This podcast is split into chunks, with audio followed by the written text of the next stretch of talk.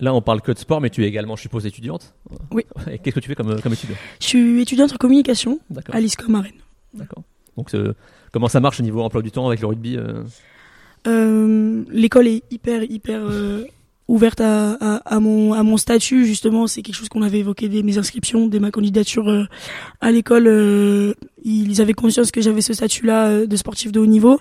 Et donc, du coup, il y a beaucoup enfin, beaucoup d'aménagements, oui.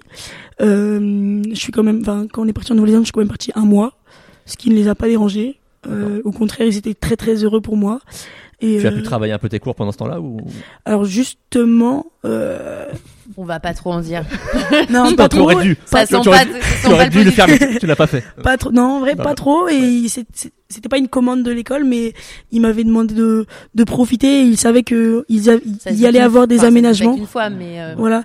Et ils savaient qu'il y allait avoir des aménagements euh, après la compétition qui allaient me permettre de rattraper mon année. Donc, euh, justement là encore, ils ont été une- encore une fois très très cool avec moi. Et donc, par rapport à mon emploi du temps, j'ai euh, mes entraînements de la semaine. Donc, euh, le j'ai deux fois, des fois deux entraînements par jour et, et mes, mes emplois sont aménagés pour. donc, euh, Donc, tu as forcément une vie bien remplie. Alors, j'imagine des journées euh, qui vont, euh, qui défilent assez vite. Oui, oui, oui, c'est sûr, mais ça depuis du coup euh, l'académie euh, Oui.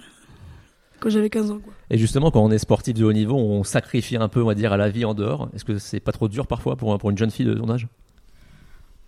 J'ai jamais trop. enfin, je sais que personnellement, je sais que c'est des choses qui qui pèsent, qui pèsent. Après, euh, je sais que nous, on nous parle beaucoup aussi de pas forcément de sacrifice, mais de choix. C'est des choses qu'on a choisies pour pouvoir euh, participer à, à- pour vivre de grandes choses quand même euh, euh, en Nouvelle-Zélande. euh, je parlerai pas de sacrifice quand j'ai fait le choix de aujourd'hui de, de de pouvoir vivre tout ça, mais euh, je l'ai pas.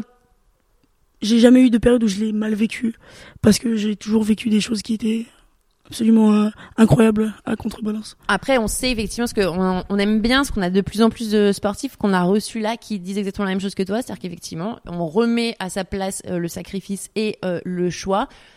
Ça veut pas dire effectivement qu'il n'y a pas des périodes plus compliquées que d'autres, quand on peut pas euh, assister, euh, par exemple, à des événements familiaux, on peut pas être présent à des moments où on le souhaiterait ou autre.